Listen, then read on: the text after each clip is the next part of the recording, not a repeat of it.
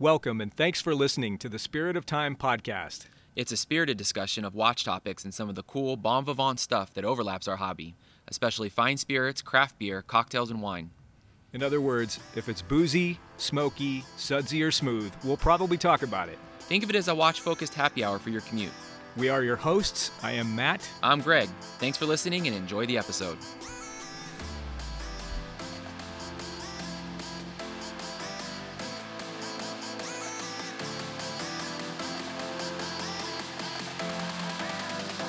What's up, buddy? I see you were in the garage studio again. Yeah, this is the garage studio. When we do Spirit of Time After Dark, this is where it takes me. Make of that whatever you will, but this is the setting. This is the environment.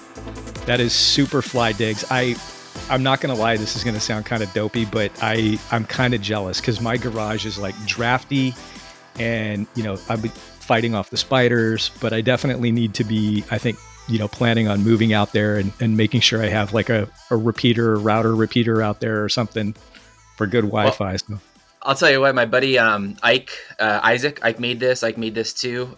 He's such a good photographer and just a really cool guy. And he sent me some behind the scenes shots that he did recently, and he's got a neat little lighting setup in his garage. And I was so jealous. I told him that's my next endeavor, is to take some of this and dedicate it to some of this, you know, to our hobby and some of those things that I just have no space in the house to do. Oh yeah, that's 100%. That needs to be done. I've got, I don't know if that you've been over to see my garage, but I mean, I have, you know, what amounts to a carriage house. Like that's how it's permitted for the city.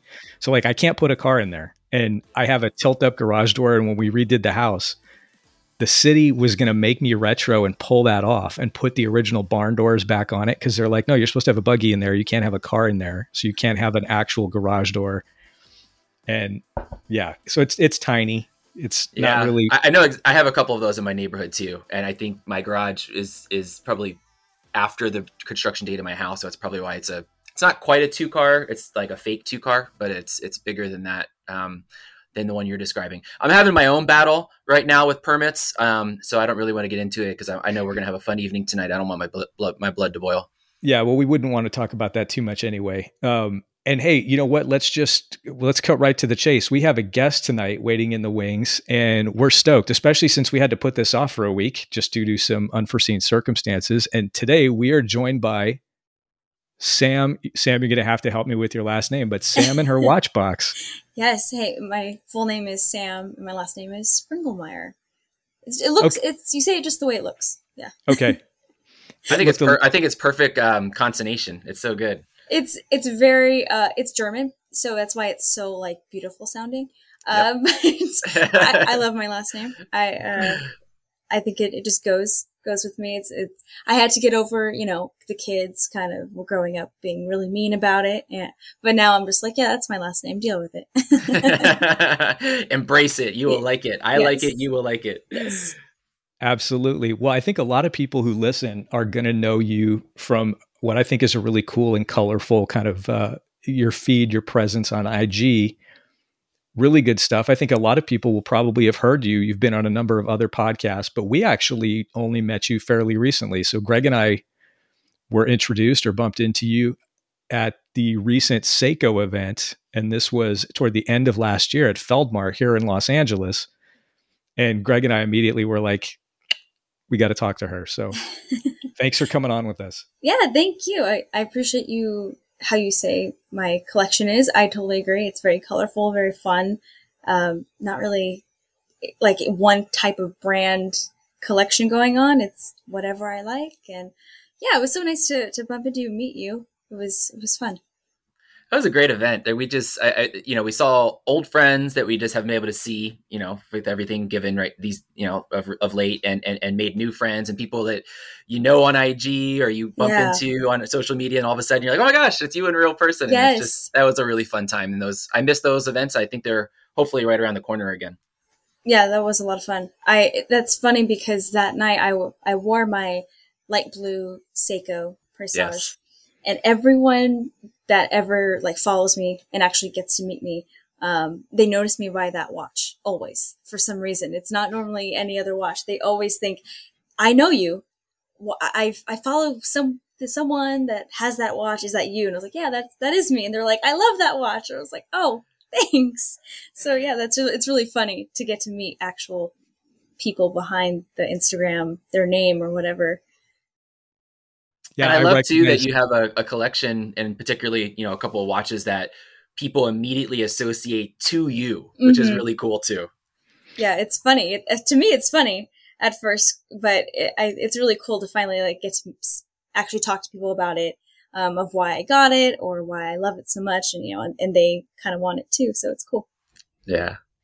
Yeah, Greg, I stepped on you a second ago. Sorry about that. But I was about to say at Feldmar, I think I recognized your wrist across the room. And I would say 100%. I'm an example of that. I was like, I know that wrist. I know that watch. That's a super cool watch. I'd love to get that watch for my wife. Yeah. It's very, very cool. Yeah, it's one of my favorites. They came out with it last year.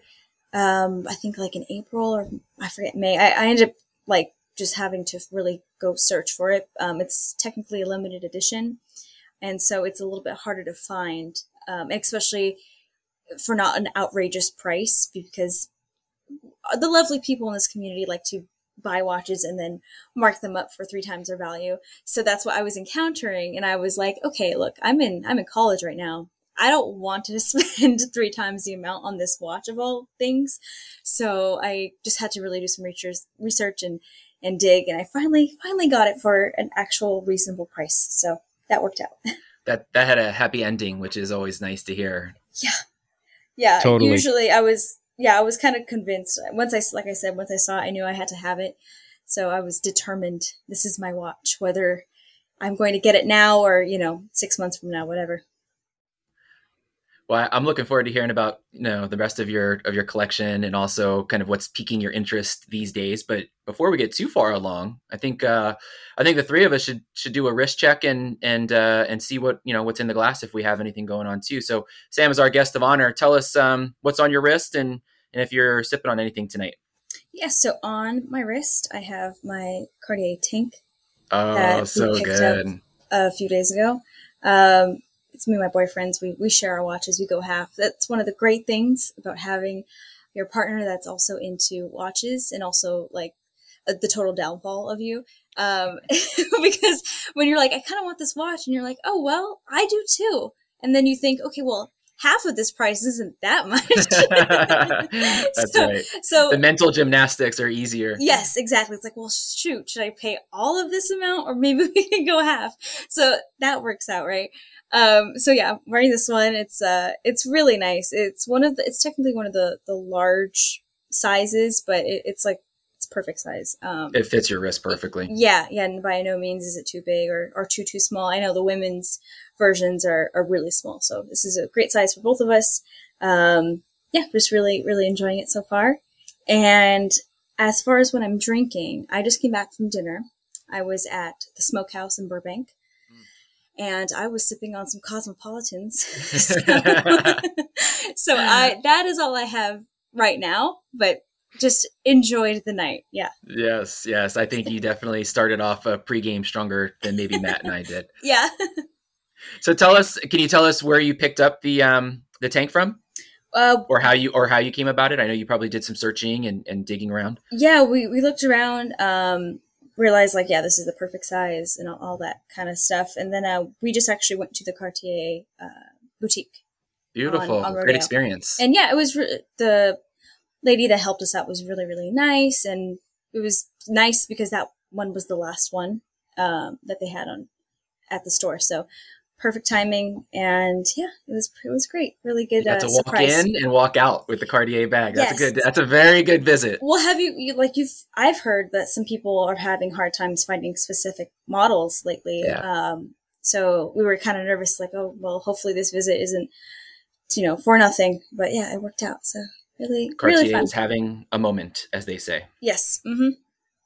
Yeah, totally. I know that, you know, even, I want to say it's the Solar, right? That's yes. Absolutely. I think, you know, there's a huge logistics like crush for that watch right now. So that's a good thing that you were able to get that. And like Greg said, you know, walk in, walk out and not have either a wait list situation the way you get with some brands, or frankly, just having to wait a long time to have it be fulfilled. Yeah. So that's good news. Cool. Yeah. What do you guys I have wearing? A question though. Oh, is that particular model you mentioned? It's a larger model. Does it have a seconds hand, or is it two hander? It's just the two hander. It's the quartz. Okay. So it's just the most basic tank you can get, but it's great. I mean, I personally don't have any beef with quartz. Some people will, blow you up for liking quartz. I don't care. I mean, it's more accurate than anything I have in my collection right now. So what's the point? So I like it.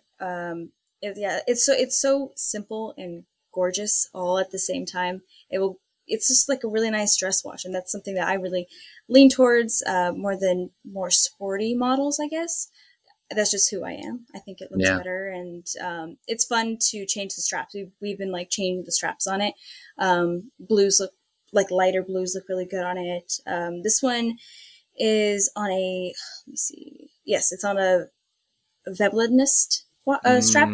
I've heard those are very nice. Those I've seen really, pictures. Yeah, so this is just a black leather. It's like a textured leather. It's not just smooth. So it has a really nice look to it. We really like this one's a fun one to change strap. It's a 19 millimeter, but we have so many 19s at this point that it's okay. You asked me when I was first collecting, it's a 19, what? But now we have enough, between our collections that it's okay. Yeah, yeah.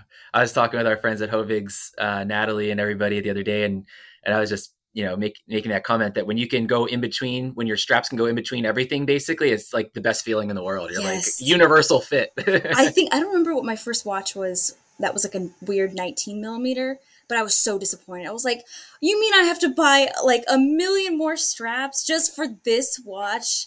But now I'm just it's okay. I have them. You get to buy a million more straps. There you go. Yeah. Right. That's the glass half full perspective. Right. Right. Matt, tell us what's on your wrist and if you have anything in the glass. Well, hey, man, we met our guest, Sam, at the Seiko event. So I figured, hey, this would be fun to wear a Seiko that I don't wear as often as I probably should, especially considering how cool it is and how relatively new in my collection it is. And this is I don't know if you can kind of see this in the camera. This is the Seiko Presage, the Sharp Edge GMT. So this is the kind of that copper brown dial. It's not an LE, but it's a special edition. So this is a boutique only edition, and Feldmar is, a boutique for Seiko, and they've got all the good stuff. Just as an aside, I mean, Feldmar has, the best events basically here in LA, but also I think, one of the best selections across the board of the cool stuff. And they always kind of treat me like, a VIP access guy, even though I'm very much a run of the mill guy. And, I was fortunate enough to be able to get one of these, right out the gate without having to wait. So thanks, Feldmar. Very good stuff. So yeah, it's a cool watch. I don't know why there isn't more heat on these. This is a, for way less than $2,000. This is a quote unquote, I'm making the air quotes here, folks, that, a true jumping hour, flyers GMT, in a mechanical movement. You don't see that very often. And I really am happy that Seiko decided to bring that out and, put that in an attainable watch for a lot of people. How long have you had it now? Probably coming up on 8 or 10 months, maybe? Yeah, you know what? I would say spring of last year. So yeah, it's probably close to a year. Yeah, I'm surprised more people, at least when I saw them first come out, I really liked the chocolatey brown dial, because I feel it could be a hit or miss with brown dials. They could be just way too dark and no real complexity to them. But I've seen that one too. I think it was at Feldmar, that it just stands out. It shines. It has good light. When it captures the light, it looks really good. So yeah, it's a good pickup for sure. So yeah, if I had any kind of issue with it, it's really two things. One, the architecture on this watch, it's 42. So it's not huge, but unlike most Seikos, it wears 42. So it wears its size. So it's a little bigger, basically you want to have maybe a little bit bigger wrist.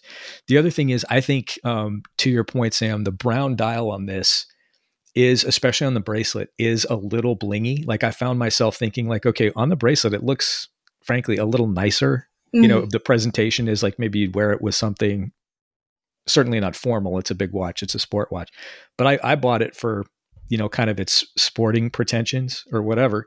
So I actually, I don't know if you can see this, but I took it off the strap and put it on kind of my trademark, like mil-spec OD, nice. You know, green NATO. And I don't know, I kind of like it. So I'm going to run with it for a while and see how it goes.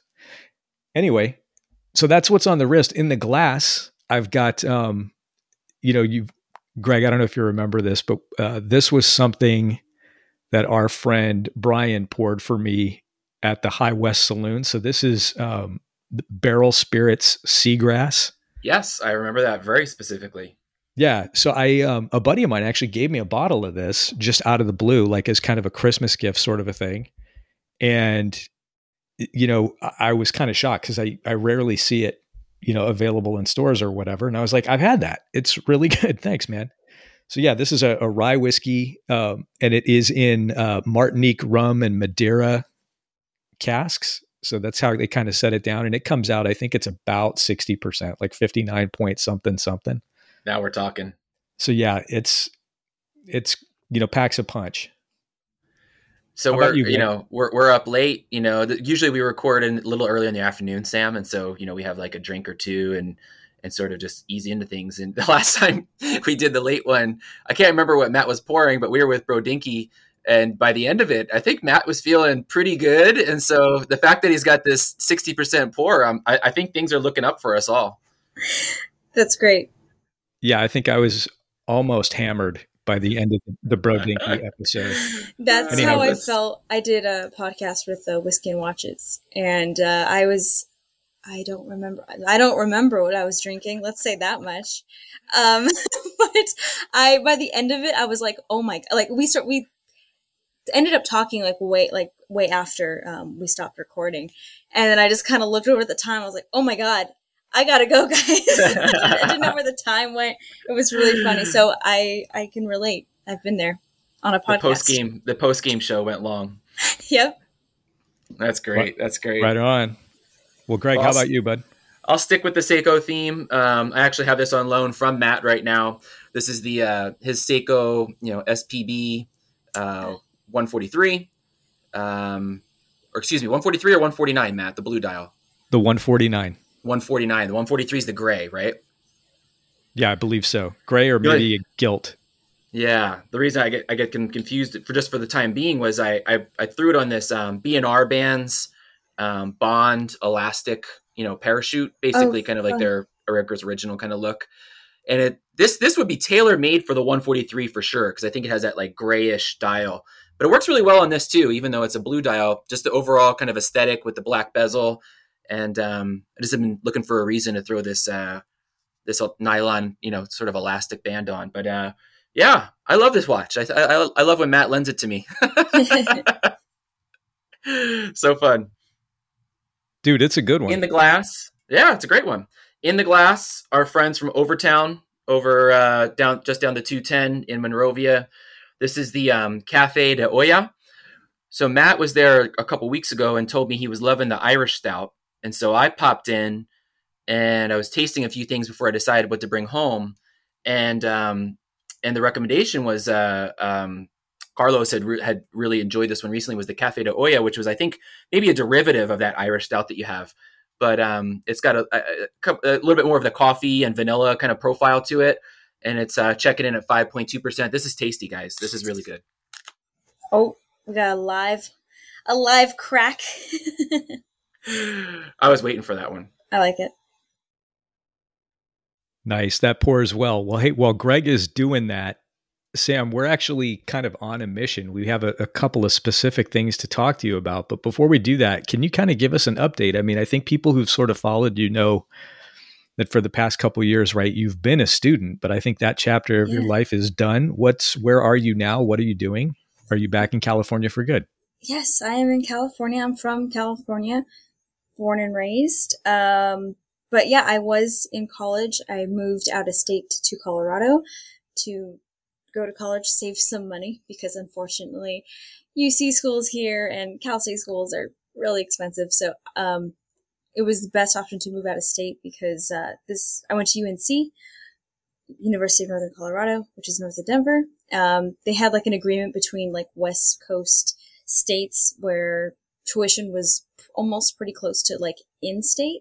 And so I saved money in the long run moving over there. So yeah, that was a really fun experience. I have my degree in theater and it was great. The school is known for having a great theater program and actually taking people places with that degree. And I really do feel like I learned so much, not just my emphasis was acting. You know, I learned a lot about tech stuff, how to hang lights, how to do props, all that kind of things where I can actually use in real life. Because when a studio asks you, oh, can you hang a light? You don't say no. You say, yes, I can, because I actually do. And that's how you get hired. And that's how you get known, you know people. So I do feel like it was a great experience. COVID definitely put a huge just wrench in everything. I started in the fall of 2018 there, and 2020 happened and everything just fell apart. So I had about like a year and a half of like an actual experience of college, until I was just basically fully online, because especially for my theater classes, they had to be in person. There's no way kind of about it, to actually learn the skills that they're trying to teach. So it sucked that everything was converted online, and, they were never prepared for this. They never were able to teach this stuff before like this. So it was really weird. I feel like I didn't enjoy school as much online.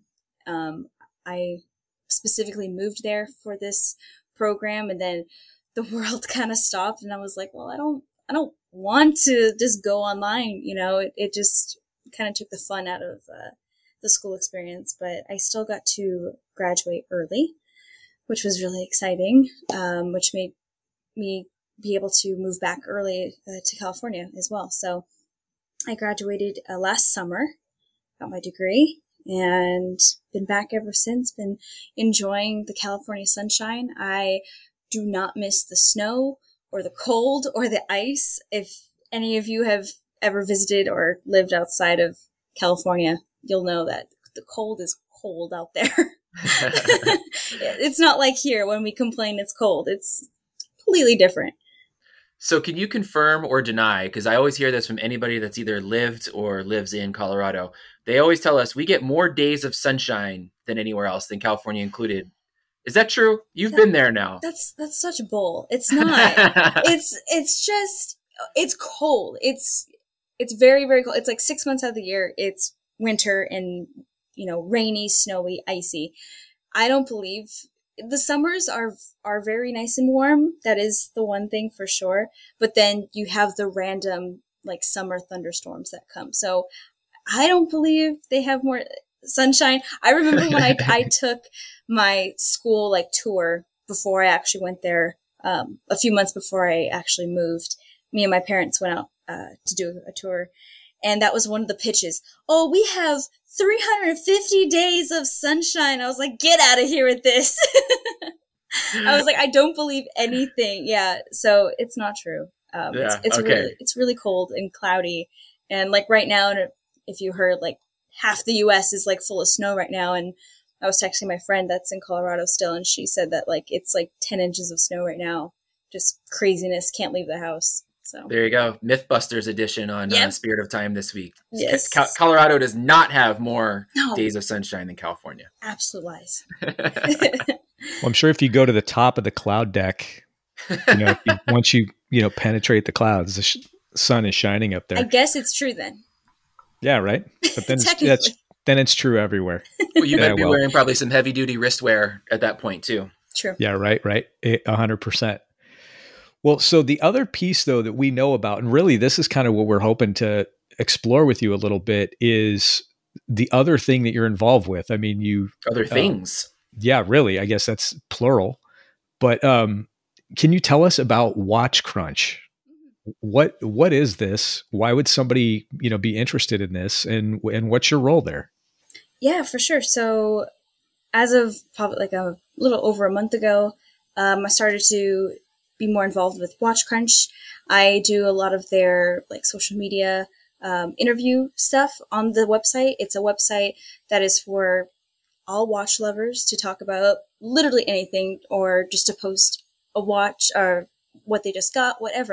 It's just an open, really nice community of watch nerds. If you ever just happen to log on and see what it's about, it's fun. And it's the main thing is a very open community. There's no negativity. There's no bullying that you can see on pretty much any other platform that have the watch community on it, which is really refreshing in my mind, because my first initial kind of dip into this community was like through like Facebook groups and Reddit groups, and oh my gosh, those people are, I feel, the worst people on the planet. Like, they're so mean.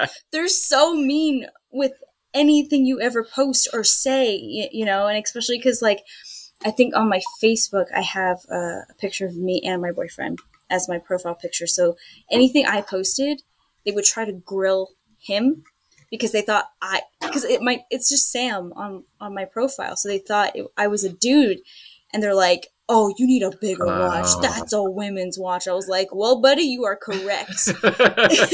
That is right. So it was just like, it was so negative all the time, and that made me not want to be involved in anything, you know, whether it was just like a simple wrist check or, you know, an opinion, you know, if someone asked an opinion, you wouldn't get berated for it, where that's not like that on WatchCrunch. I feel I haven't encountered anything, and it's just a really fun place to be. And I've been interviewing people all throughout the community. I've only done a few interviews so far, and just getting to know the people more, what they do, kind of what their specific roles are, you know, whether it's just if they sell. I actually interviewed Jimmy from Feldmar.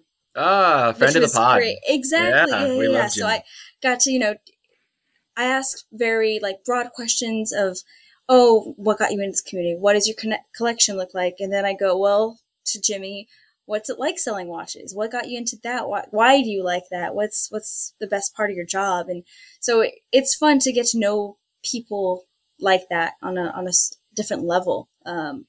It's just fun. And so been doing that for about a month.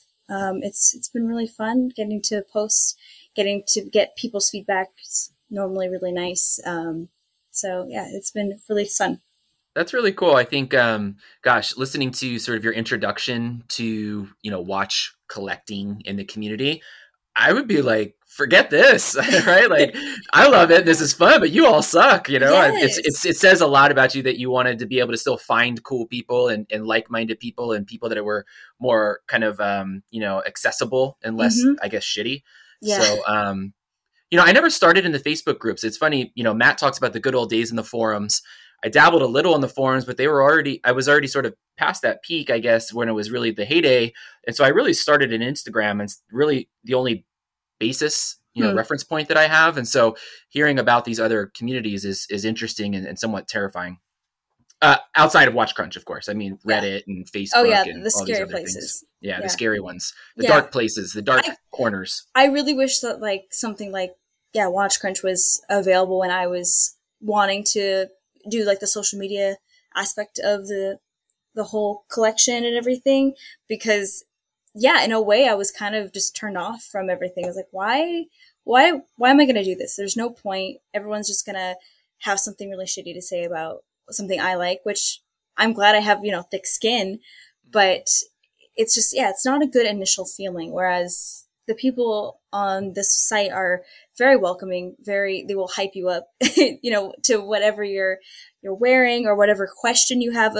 A good chunk of the posts I feel like are just like questions like, what do you think about this? I'm thinking of, you know, Tudor versus Omega. What are your thoughts? Or I put out like a question saying, what are some good go-to strap companies you guys like to switch out your straps with? And I got so many really great responses that really helped me. So, you know, it's not like no negativity is involved, which is nice. And that's what you want to see. No eye roll emojis with a please refer to the earlier link in another thread. Yes, exactly. Yeah. Why would you ask this? It's totally different. So it's really nice and refreshing. And if you haven't checked it out, just check it out, you know, see if what you I think Matt and I both signed up, right? Matt, you were in it a little while ago. Yeah. Yeah. I've signed up recently. I'm interested to kind of spend more time and learn how to navigate it. The format is a little bit different. And so it may just be that being an old kind of geezer, I don't know how to use it compared to, some of the, I don't know how to describe it, but, a more standard formatted fora, so, the watch you seek or MWR or, my favorite dive watch connection. But what I actually found, as an aside, I didn't tell you I was going to ask this, but I mean, it just sort of accidentally perusing. What I found first was not the application of the landing page, but the videos on YouTube. So Max's WatchCrunch sort of branded video series, and his production quality is good. Is he one of the principals for, for the company, for the enterprise? Yeah, he is. Part of my role with the website is to get people onto the podcast for him to interview and things. So I haven't actually talked to him too much, but he does follow me on Instagram and stuff. So he does get to see my stuff, but, yeah, I really do enjoy his videos. He puts out some really quality stuff that I think he put out. Which one? It was like Grand Seiko the other day. I think it's the Tudor, Pelagos. Yeah, really fun stuff. But yeah, it's such a fun experience to get to reach out to more people and see people like Max that have done this. He's good at what he does, so it's nice to see. No, that's cool. Yeah, that's how I found it too. I think I actually didn't really dive all the way into YouTube until very recently. And all of a sudden I started finding myself really connecting and finding all these great content creators. I mean, the big ones, obviously, right? Bark and Jacks, et cetera. But then all of a sudden I found Max. I'm like, wow, this is really, really good. And then the WatchCrunch piece appeared like sort of after the fact, and I'm like, whoa, oh, I thought this was a different thing, and like so then it became on my radar, and then I saw when you were attached to it too, I'm like, oh, okay, I better pay attention to this, and so it was kind of fortuitous that we were to speak with you and learn more about it. Yeah, it's a lot of fun. Definitely check it out. It's like I said, total refreshing way of talking about watches and just a different type of community. Like I said, if I feel like a lot of people that I know said the same thing. They started out on Facebook and then just had all this negativity, and of course they kind of shrugged it off. But I've been getting people that have joined. They're like, "Wow, if this was my first experience with online watch stuff, it'd be very different. I wouldn't be so negative, thinking." So yeah. Well, I sent 2 friend requests out, so hopefully I have some friends soon on WatchCrunch. Did you friend me? I think you just me. Literally hours ago. Oh, okay. Make sure I didn't delete you or something like nah. Swipe wrong. Yeah, no, thank you.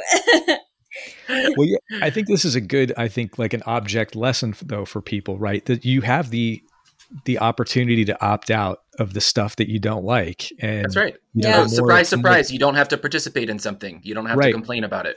Yes. Sam, yeah, we did it in an episode of 2 or 3 episodes back, just about the kind of the state of things in the watch collecting community, in the watch world right now, and just how in some areas, not everything, right? But in some places it can feel really oppressive, really negative. So much hype right now. In fact, we're going to circle back on this in a minute. I've got a question for you about it, but there's other things you can do. There's other brands you can look into. There's other, platforms and outlets to talk to people. Hopefully we'll be back, doing things live more frequently. And that's a good way, I think, to kind of short circuit the crap. Mm-hmm. Yeah. Anyway.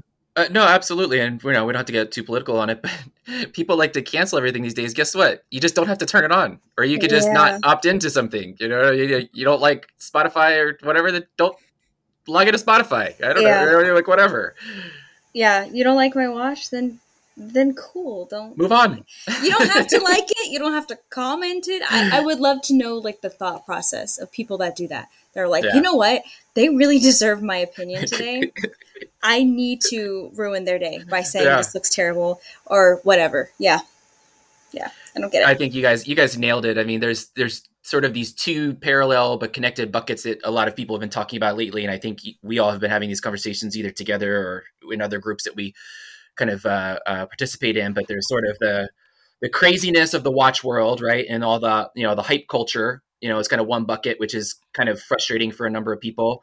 And then the sort of toxicity, I guess, that can exist. And those aren't they're not, connected entirely, but there's a lot of overlap. And so it's just an interesting time to discuss both of those things. Yeah, well, on to more fun stuff. Sorry, Greg. And positive things. I'm stepping all over you, bud. Go for it. What's your question?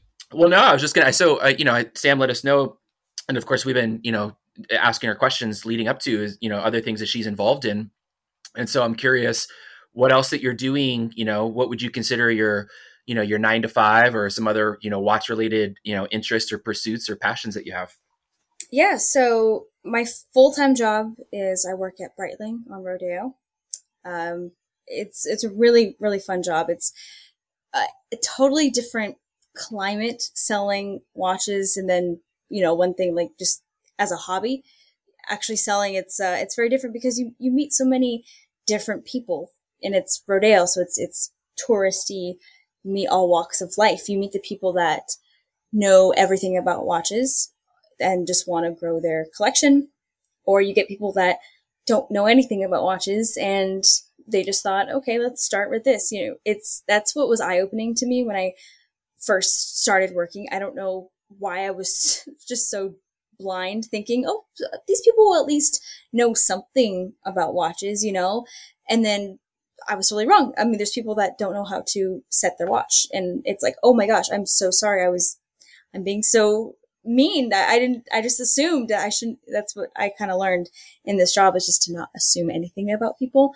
It's all walks of life, and it's really fun to get to know these people of why they wanted to buy this watch, whether it's a gift or anniversary, just special occasion, or like I said, just they're a big time collector and they want to just keep growing their collection and they like what Breitling is putting out lately.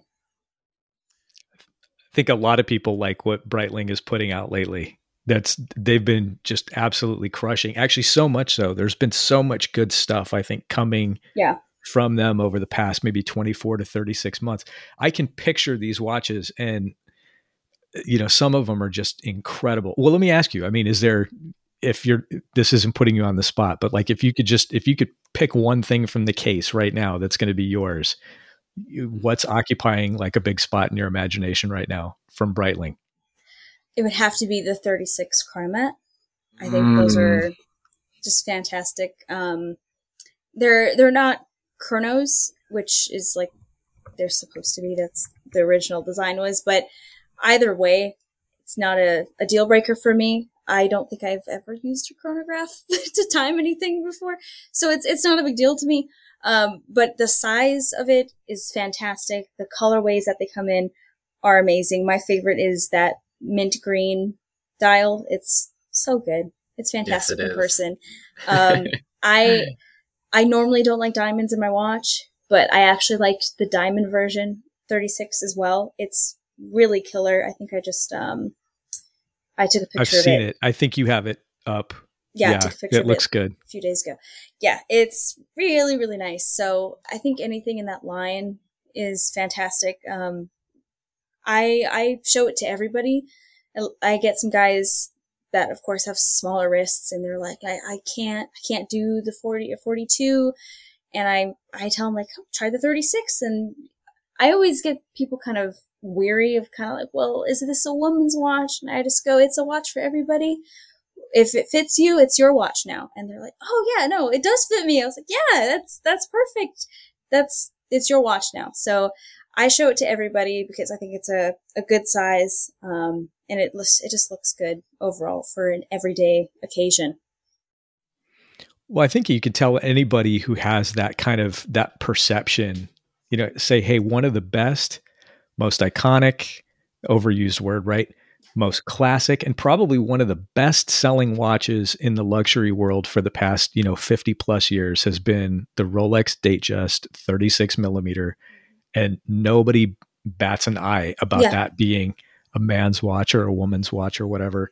I have one. It's awesome. So does like half the world, I think. Oh yeah, of course. Has one of those. It's, it's a great, great watch. And, that Breitling 36 Chronometre, which we talked about this, before recording, that pistachio or mint green or whatever colorway is called, is one of my favorite things that they make right now. I like it. I would have absolutely no problem wearing it. It would be fantastic. Yeah, I think it's great. I think they did a cool green is in, right? Obviously, green is sort of the new black, I guess. But I do think it's here to stay. I've been on record of saying that. I don't think it's a fad. But they did a green in their way, which I thought I really did appreciate. And, and it's just a beautiful watch. I mean, how could you not look at that and appreciate from an aesthetics, point of view, what it looks like? I mean, it's just all around class, but it's, got a sporty, still elegant look to it. It's awesome. Yeah, it's a good one. And the other, pistachio green that they have is in the Premier line, which does have the chrono, a little more dressy feel to it. But that one's one of my favorites too. It's gorgeous, 40 millimeters, just great overall watch. We have a lot of people that come in looking for that one, and we don't have it anymore. So sorry, guys. Oh, that's interesting. That's. I mean, that's a good problem, but a problem. Yeah. I tried that one at Century City. Mm-hmm. That's a cool watch too. I think you sent me a wrist shot that day. I might have, for sure. Well, hey. So one of the things I was going to ask you, Sam, is just now that you're back in Los Angeles, what do you think of kind of the LA, watch scene? Do you have any favorite places, any favorite ADs? I guess Breitling's probably at the top of that list, but let me guess, Breitling Rodeo. But yeah, what do you how are you finding this environment now that you're back here? Is there any place that you'd recommend to people, or what do you like? Or groups that you like too? Yeah. Yeah, it's very different. I used to be involved with Red Bar Denver when I was living in Colorado, and it's a very different scene. LA's a lot more bougie, for sure. Shocking. I know, right? We wouldn't have thought. So I feel like the people in Denver were very different. They were, I don't know. Well, Denver people are very nice, very, very open. I will say that about Colorado. They're very nice people, which is a shock coming from Southern California, where people are very rude. So that's very different. But in LA, like I said, it's kind of more for the aesthetic and the brand name. We get people that I only collect AP. I only collect Rolex, and they, they have these, which is good for them. Absolutely. That's amazing. But then you do have the people that are like me and my boyfriend that have a good realm of things, that they don't really necessarily go for just the name brands for the eye-catching looks. It's like, I thought this was cool, so I got it. And that's really refreshing too. So I will say that it's a good blend of people. But it's very, very different from when I was doing stuff in Denver. It's fun though.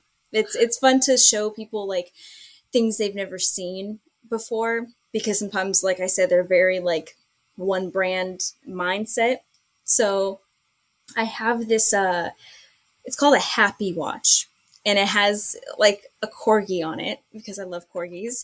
And I brought this to a watch event, and they were like, oh my God, what is this? I love this. And I was like, it's like this quartz, like little brand called Happy Watch. And they have like cats and whatever animal. I was like, I love a corgi, so I wanted the corgi one. And they were like, this is so cool. And they were just like mind blown about it over everything else, And so it's very fun to be able to show things like that to people that I guess maybe definitely wouldn't go for that. That's very cool. I think, Southern California and in LA is such a big and spread out place mm-hmm. that, to your point, you know, it's you can really find yourself in different pockets. And we say that all the time. It could be about, you know, cuisine, right? Where do you want to eat? You know, it could be on the west side, you could be downtown, you could be in the valley. The same could be said of sort of like watch collecting too. I think, you know, in certain areas, I think, you know, you're probably going to find some of the same collecting mentality that you just described. We're like, oh, okay, it's like really geared towards a particular brand or only a mm-hmm. few certain brands, or really want to show some things off. And then all of a sudden you find a different group or a different area and you're like, oh wait, maybe they're a little bit different too. It's just, it's such a big place that you end up finding what you like. And mm-hmm. So it's not monolithic, I guess, but at the same time, there's a lot of places you could find yourself. Yeah, definitely. It was very eye-opening. I think the first watch event me and my boyfriend went to, he was like, he went by himself before I moved here. And then we went together and he was like, oh, so what'd you think? And I thought, well, it's very different. It's a very different crowd. You know, like not bad. It's not bad. It's just different. You know, I was used to like the Denver meetups and all those people and all those kind of chats. So it is different, but it's still really fun. And I always look forward to whenever we have a get together. And as far as like a favorite place AD, I would have to go with Feldmar as well. They have a great selection. It's fantastic. Jimmy is fantastic. If you don't know Jimmy, you should hit him up. He's great. And follow his Instagram. His Instagram makes me want a 221 Grand Seiko all the time. He has nearly incepted me many times. The way he takes pictures of that thing, I'm just like, I think I need one. Yeah. But I don't. But yeah. So but I do. I don't. So I love their, I also love Westheim. I have to plug Westheim. I work for Westheim as well. We're Breitling's a partnership with Westheim. So love Westheim as well. They have a pillar of the community out here for sure. Yeah. They have another great selection of everything from the Grand Seiko Tag to Debethune, which is like mind-blowing to look at. I know I will probably never be able to afford one day, but they are just insane to look at. MB&F, amazingness. So yeah, there's a lot of things to look at. It's really cool that they converted upstairs and downstairs of Westheim at Rodeo. So upstairs is going to be like pre-owned, like Richard Mille, high, like Patek, really high level stuff, because that's kind of where they saw the market going. Yeah. And so they were like, well, let's do something about that. People are looking for it, asking for it. Why not do it? So they haven't opened upstairs yet. They should be opening in a few weeks or so. But it's really cool to see that. So there's a lot in Westheim going on right now. Please let us know, and maybe we could stop over and say hey if you're in the area too. Yeah, for sure. I'm literally right next door. So you can definitely swing on by. Yeah, we'll reciprocate by putting you on the short list for Breakfast Club when we start doing that again. We'll tell you about that offline, but it's much more. It's basically normies, you know, that they get together like once a month over breakfast, and sweet. Yeah. It's people you know. Trust me, you it's people you follow. Yeah, for sure. Here in Southern California. Well, you've kind of alluded to it a couple times, and in terms of, you know, like, okay, we're having Westheim build out, you know, for investment class, ultra premium, ultra high end. We've kind of alluded to the fact that there's a lot of hype, there's a lot of negativity in some spaces, right? So this is going to be my question, right? With the watch world being so crazy right now, with, like we said, stuff like pricing and availability and access, things that, you know, were available 2 years ago that now you just can't get. Even, you know, if you have the money, it's not even a question of, you know, do you have cash or not? It's just, you can't have it in a lot of cases. There's a lot of hype, a lot of flexing. What does that feel like for a younger watch collector? I mean, my perspective on it is very different as somebody in my 50s, but, you know, for somebody like you, I don't want to say starting out, but, you know, who's, you know, clearly younger and in our hobby, like, is that daunting? Do you not care? Like, how does it feel? It's sometimes really disappointing to have that feeling of, I will probably never get this watch at the price that it should be, or, you know, the waitlist craziness. It can be really disappointing.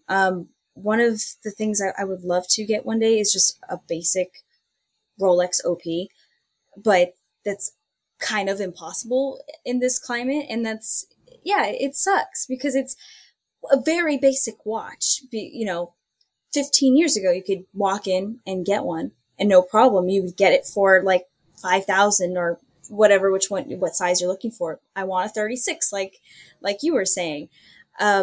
But it just, it kind of just refrains you from that brand anymore of like, well, they don't care. They don't, you know, they're not going to sell to me. It's just never going to happen. And so your dream kind of gets put on hold of like, okay, maybe one day when the craziness stops, I don't know when that will happen. Maybe I could get one. Same with like AP. I would actually really like a 34 millimeter Rolex. I really like the 34 millimeter size, style, case, everything.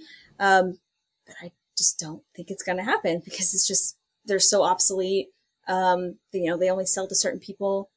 And so, yeah, it does refrain me from looking at those brands, even though I can appreciate them.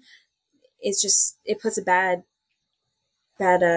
feeling overall in the watch community. I feel like they should be, you know, very open to everybody. That's what's really nice about the community. You meet everybody, different like walks of life, where they're at in their life and all that kind of stuff.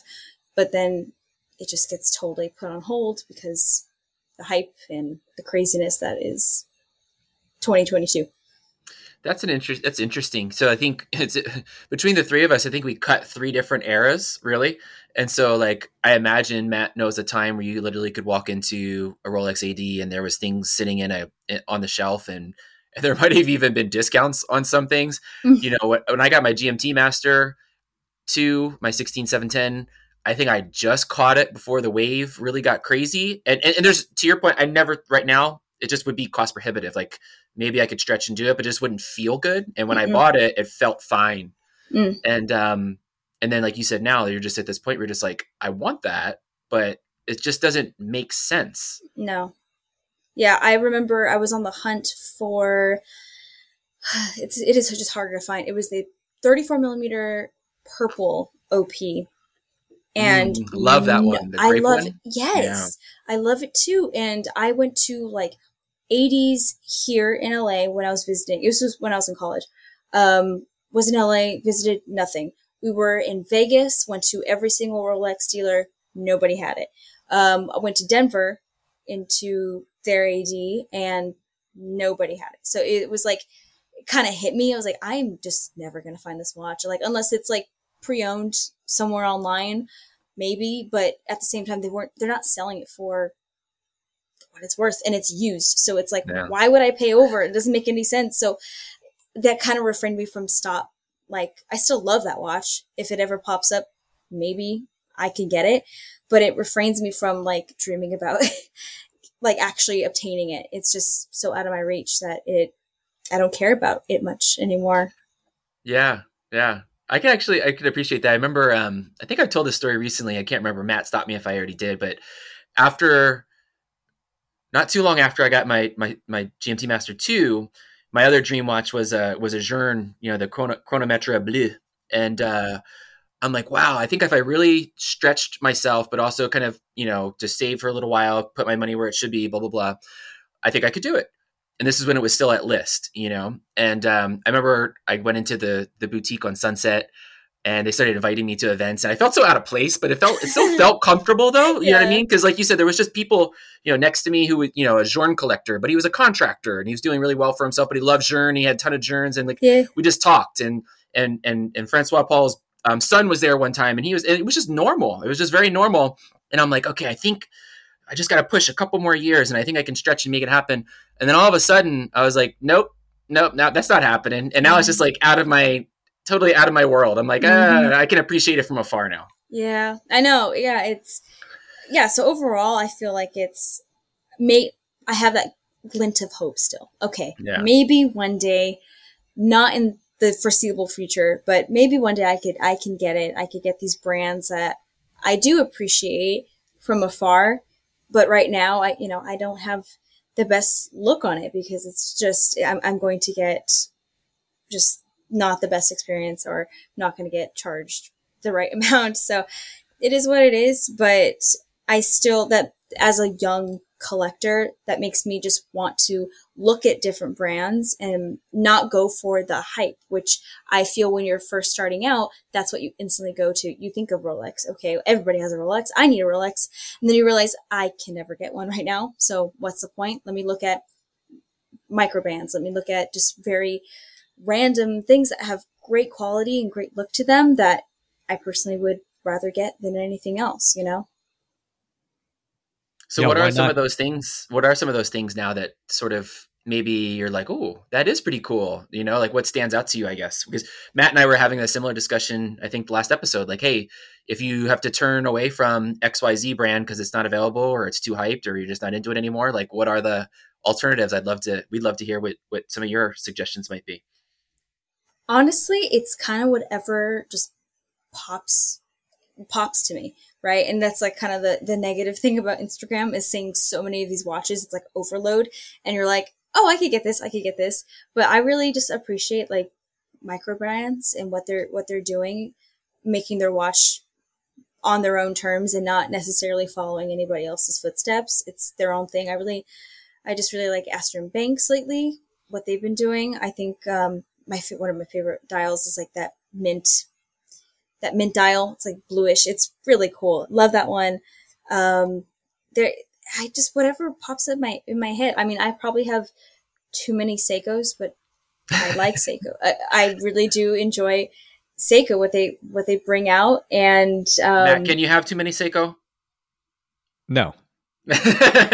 People will fight me on it. And absolutely, there's two types of people that love Seiko or hate it. And I'm one of those that, I like it. I love it. There's not single one of my Seikos look like the same. So that's, in my opinion, why I will still go for one. Like I just got a baby tuna that I absolutely love. It's the one with the penguin feet on it. It's really cute. I love it. So cool. I just go for whatever I want. I don't really go for whatever people are hyping into. I'd rather just go whatever looks good. Is it quality made? Perfect. I'll get it. No problem with that. Make watch collecting fun again. Absolutely. I'm getting the hats made. Merch shop next month. Yeah, for sure. Well, I mean, I'll put a bow on this by saying, I think this just sort of validates Greg. I mean, here's somebody at a completely different kind of end of the age spectrum from me. From you, not from me. Yeah. Yeah. Not from you. You're in between. I think she and I bookend you.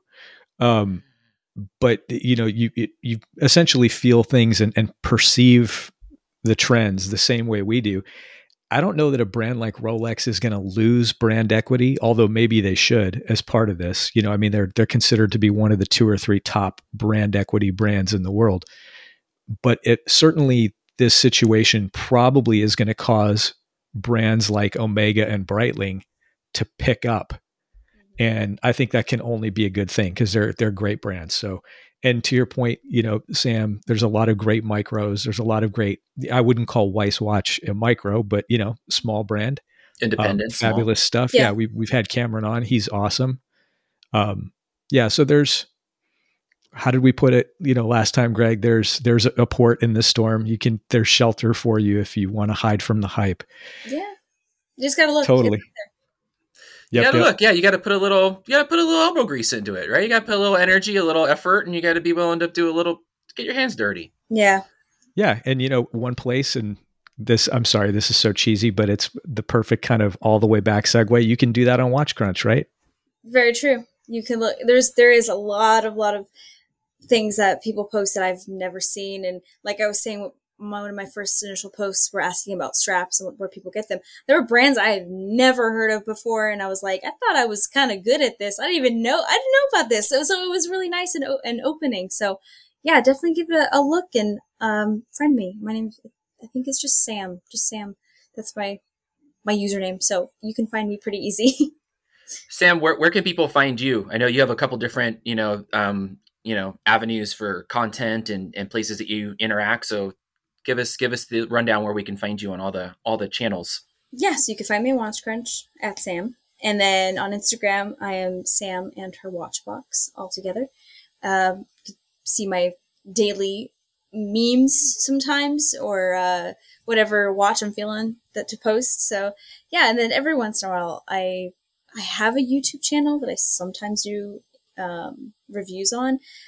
It's kind of dead right now. I have like quite a good amount of views on my videos, but like, I don't know. I haven't got the time to do it. So, but I kind of want to get back into it is my point. So if you want to follow me on YouTube, it's just my name, Sam Springlemeyer. So just follow me there. Perfect. Yeah. I've learned recently and quickly that video is a lot of work. It is. It's just the editing. And then I'm such a perfectionist that it's the acting theater side of me that I just want to get it perfect the first take, and it never happens. And I'm just like, it's going to take me like 20 minutes to edit. That's what the human part of it. We hardly ever edit stuff here. And I think that it's, it just adds texture. It's fine. Yeah. Well, hey, let's do this. We've been going for just over an hour. Why don't we just do our final notes real quick and wrap this up and give you guys the rest of your evening back. Sweet. Sounds good. Why don't you lead us off then, Matt?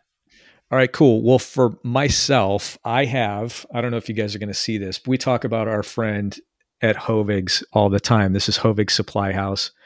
Greg was kind enough to actually facilitate this for me. I saw this and had Greg pick it up when he went and did a trip. But this is like the world's biggest loop.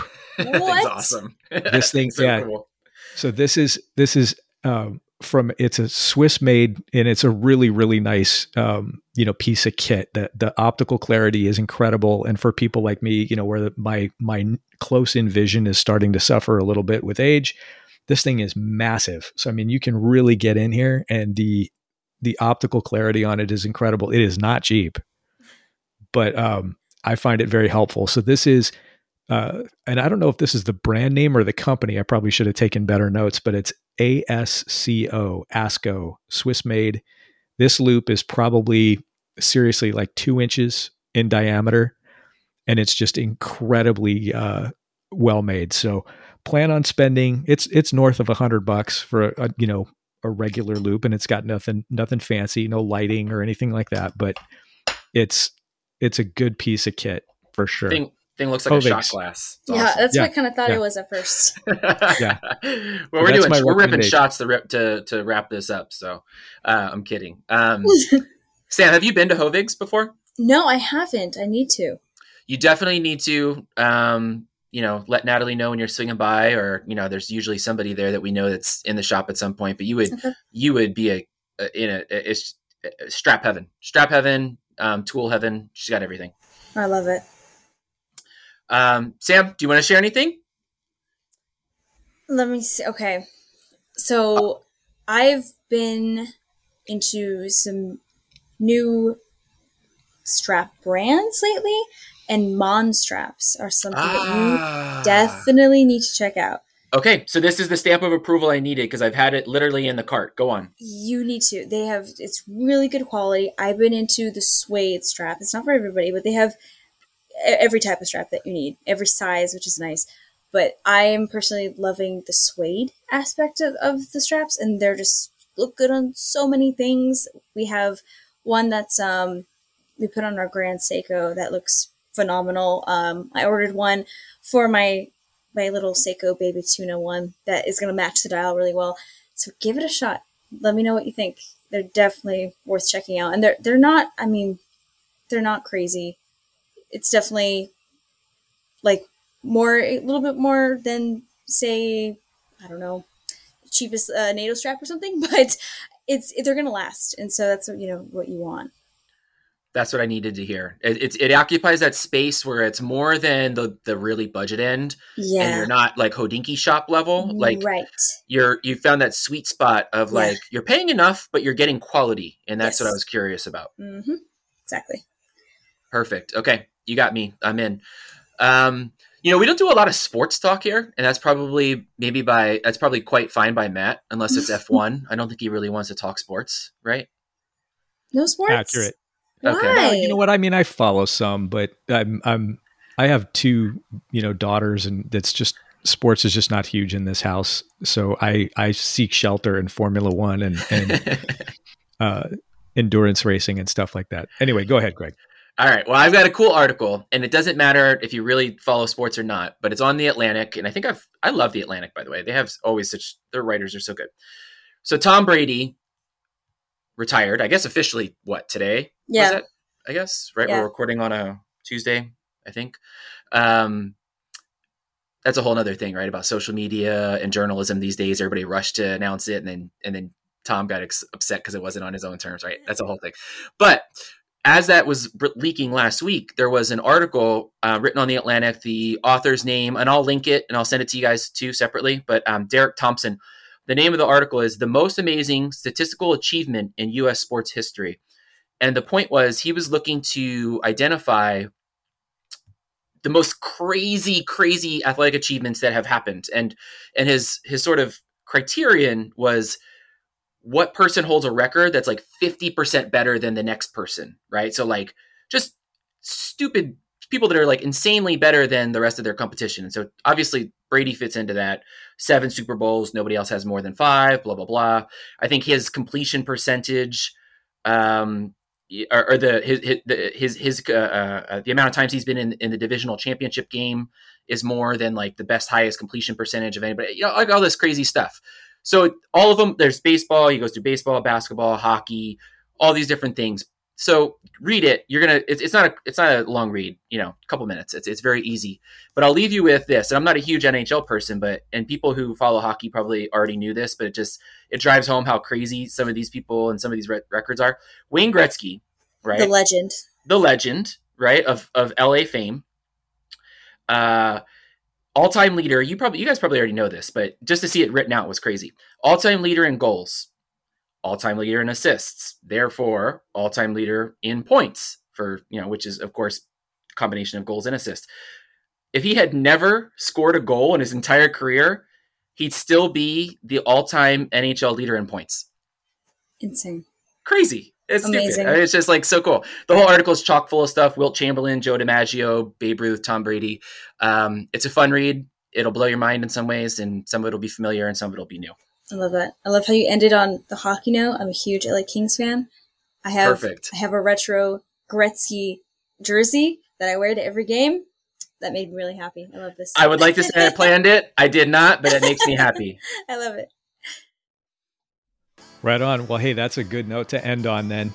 You guys, it's been fun. Sam, thanks for coming on. I will definitely be spending more time checking out Watchbox and checking out the videos on YouTube. So we appreciate you sharing your insights. It's been cool. Yeah, thank you guys for having me. It's been a lot of fun. Yeah, it's been a pleasure. Go Kings, go. Absolutely. Cheers.